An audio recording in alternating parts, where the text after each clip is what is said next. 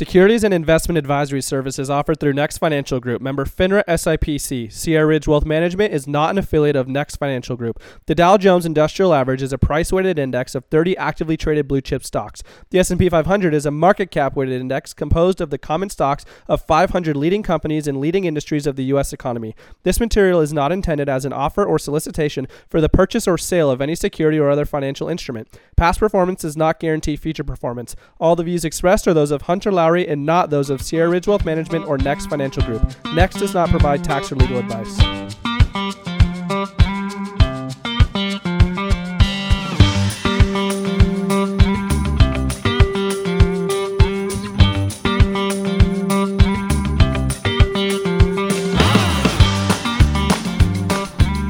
Going on, guys? Welcome back to the Wealth Accelerator podcast. Hunter Lowry here. My goal is to help you to create a family legacy, not just short term wealth.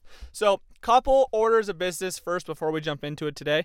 Um, first off, if you are not following the Wealth Accelerator podcast page on Facebook or my own personal page, just at Hunter Lowry, pretty easy to find. Um, go follow them. I'm gonna start doing weekly market updates every single Monday. Um, today's Monday, the 11th of October, so I'm gonna post one uh, here shortly. But anyways, go follow those if you want to see some market updates on some actual videos rather than just the podcast. And if you have not done so already and you want to book your free one-on-one consultation with myself, then head over to my website at hunterlowry.com. You can get a link right to my personal calendar there. All right, so let's jump into it here. After the last episode, when we talked about the potential for the U.S. to default, or I guess a couple episodes back, I don't really remember. One one of the ones last week, you know, we talked about the debate on raising the debt ceiling that was spooking investors because it could do all these crazy negative things. Shocker, they came to a decision at the end of last week. They're pushing the deadline back to December. Really like we didn't see that coming. There was just absolutely no way that the government was going to say, "Yeah, you know, we don't want to raise the debt ceiling and we just can't agree." So, sorry everyone who needs social security. Sorry military, sorry government employees Nobody's getting paid. You know, have a good one. no way that's happening. But even as obvious as that was, the market still rallied heavily on the news. That was on Friday or actually that was on Thursday, October 7th. It was a major update after all that news. Everything was up, but just overall big rally. And that just seems to be a little bit of a pattern right now. There's some bad news, major market decline. Little bit of good news, major push forward. It's quick, harsh ra- harsh movements constantly right now which also speaks to the point I made a few episodes back as well when I was talking to a client who was considering staying 100% in cash until the market pullback was over. And as we're seeing every single day, it's impossible to time these things because we don't know when those big updates are coming. All we can do is make sure your investment lineup is correct for your time horizon, your goals, and your risk tolerance. Then it just takes patience. We don't need to hit the lottery here and pick something that goes from 0 to 100. We want to minimize volatility and capture gains consistently because we can have a good idea of what is to come, but nobody is 100% certain. The headlines show us that all the time. Joe Smith, you know, he calls for a big market downturn. He saw it coming all along. And then the next day, Bob, he called for a bull run. Still a long ways to go. It just flip for flip flops back and forth. It's pretty hilarious to me. You can just spend time reading a ton of articles on whatever side you be- you want to believe, and you can feel confident either way that we're going to see a decline or we're going to continue to move forward, just solely based on which article you read and again, I'm not saying that we cannot make good informed decisions and build an investment lineup to prepare for what may be coming, but that's so, so much different than pulling in and out of the market, trying to time these good and bad events and constantly sell and buy at the perfect time. It's a marathon, not a sprint, guys, and if it feels like a sprint to you right now, then we need to reevaluate your process. So, as we talked about, I, I, wanted to go over a couple other big buzz phrases that are going around in the markets right now. And one of those big buzz phrases is all of the talk about the Fed tapering we keep hearing that the Fed wants to begin its tapering process probably in November, and we will know more about it after the after the Fed's meeting in November. But what the heck is Fed tapering, and what is the effect on the economy? So let's start with what happened last year. And I know it's kind of weird to think about, but go way way back now, all the way to May and March of 2020 our world was changing every day around us. We all remember, obviously. We were in unknown waters. People were panicked. Markets were beyond panicked. And it's pretty weird to think about. I remember sitting in our weekly meeting at the office. Every single Wednesday, we meet our entire team, every person at Sierra Ridge, and we go over updates in the business, updates in marketing, everything. And we, we still do that every single Wednesday. And last year, we were sitting in that meeting in person, believe it or not. this was probably before May. It was probably in February. But anyway, we were talking about the coronavirus and we were all sitting there saying, oh, yeah, you know, it's way over in China and it's probably not going to have any effect on us here. I mean, how is it going to get all the way from China over to the States? Then the next couple of weeks, when there was a cruise ship that with people on it, and they had the virus, but still we didn't think much was going to change. Then boom, all of a sudden everybody knows people getting it. It's work from home now. Markets tanking. And we have not had another in person weekly meeting since. now we always do it on Zoom. There's people in the office sometimes, but even when we're in the office, we just get on our computer and jump on the Zoom call. It's kind of funny.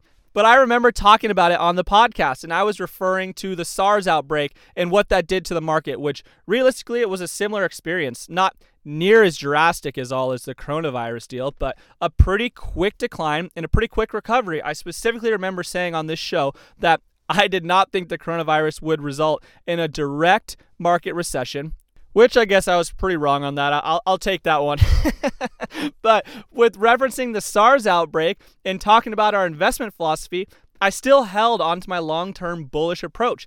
And I actually ramped up aggressiveness for most clients during that time. And I remember I called every single client and I let them know exactly what was going on, what I thought about it, what I wanted to do in the models, and overall just relaxing them, reminding each person of their game plan and that we did not need to panic. And of course, now we know, you know, we had that huge quick recovery. And if you stayed in over that time frame, you ended up being completely fine and still making money. But part of what not everybody may understand is the Fed's role in helping that recovery process and how they have boosted the economy during this crazy time that we've all been living in.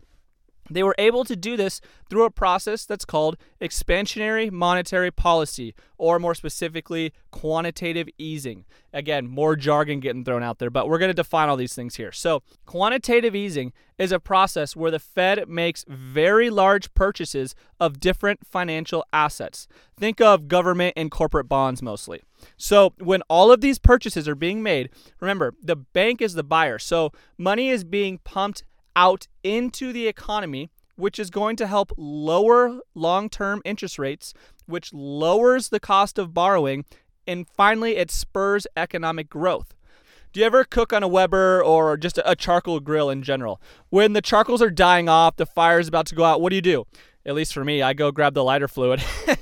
I start dousing it on there. I just like to watch the fire roar. In quantitative easing, it's kind of like the lighter fluid for the charcoal grill. So not only does this process have physical implications on the economy, like we just mentioned, but it also just sends a strong message. It shows us that the Fed wants to stimulate the economy and that it has the, the investors back. It's like the first time you had to use the charcoal grill, you were all nervous because you don't want the fire to be too hot, you don't want it to go out, you don't want to burn the camp down. But then your mom or your dad comes up and says, Hey, don't worry, I'll watch over and just make sure that it goes right. So they tell you to throw the lighter fluid on there and they stand right there to make sure it goes smoothly. And I mean, how much more comfortable do you feel at that point when you're little and doing this for the first time? So stick with me with the metaphor here, but basically that's what's happening. The Fed is taking an actual an actual action here and they're standing alongside you. So, again, here's basically the quantitative easing process and how this helps stimulate the economy through this crazy time. First, Fed steps in. They begin printing money, basically, which they can use to buy long term treasuries from huge financial institutions. Now there's the major inflow of money into the economy. As these financial institutions, they have a lot more cash sitting in their accounts that they can lend out or buy assets themselves. Now we have more liquidity in the financial systems. Since the Fed has bought a lot of treasury bonds and assets, the prices of bonds are increasing. That makes yields inversely decrease. We now have lower interest rates, making it much cheaper to borrow money and pushing consumers to buy more. Now we are at a point of lower returns on bonds and fixed assets. So investors are more likely to move towards more profitable equity or stock positions so the stock market can see a boost. And then lastly, there's the overall just more confidence in the economy as the Fed is signaling signaling to us that it's willing to back the investors. So that's how the Fed helped boost the economy forward during this time. Now, what does the Fed tapering mean? Basically, what the Fed tapering means is that they're going to slow down on purchasing assets and adding fuel to the economic fire. This does not at all mean that it stops. All it means is that the Fed feels the economy is now at a spot where it can sustain growth on its own and does not need as much help anymore. Plus, this process has not even started yet. The Fed is being extremely cautious about how it goes about tapering and especially how it presents it to the market because they don't want to spook investors. For all the reasons we just talked about above, if they just said, hey, investors, you are cut off, done, no more help, uh, immediately, well, the markets would freak out and we would be in trouble. So the Fed is talking about potentially beginning to talk about tapering later on. They're really treading lightly and feeling out how the market's going to react.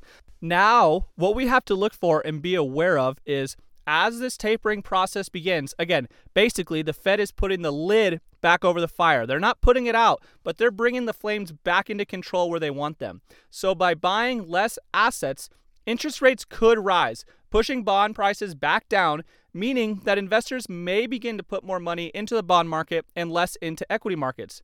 Also, the future valuation of equity positions may be less positive because of the overall increase in interest rates. Now, that is what happens in theory, and things don't always go as planned in theory. However, it's something we have to keep an eye on and be aware of.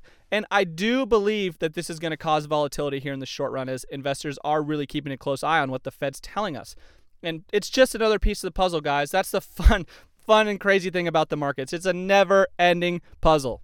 So I hope that helps give you a better understanding of what actually took place last year and how the how the Fed helped stimulate the economy, as well as what the Fed tapering means and what could happen as a result of the Fed beginning to taper, cut down a little bit, and begin buying less assets over time. And again, as always, if you want help, you know where to go. Head over to hunterlowry.com and you can schedule that one on one consultation with myself. All right, guys, it's a great day to have a great day. Take care, everybody.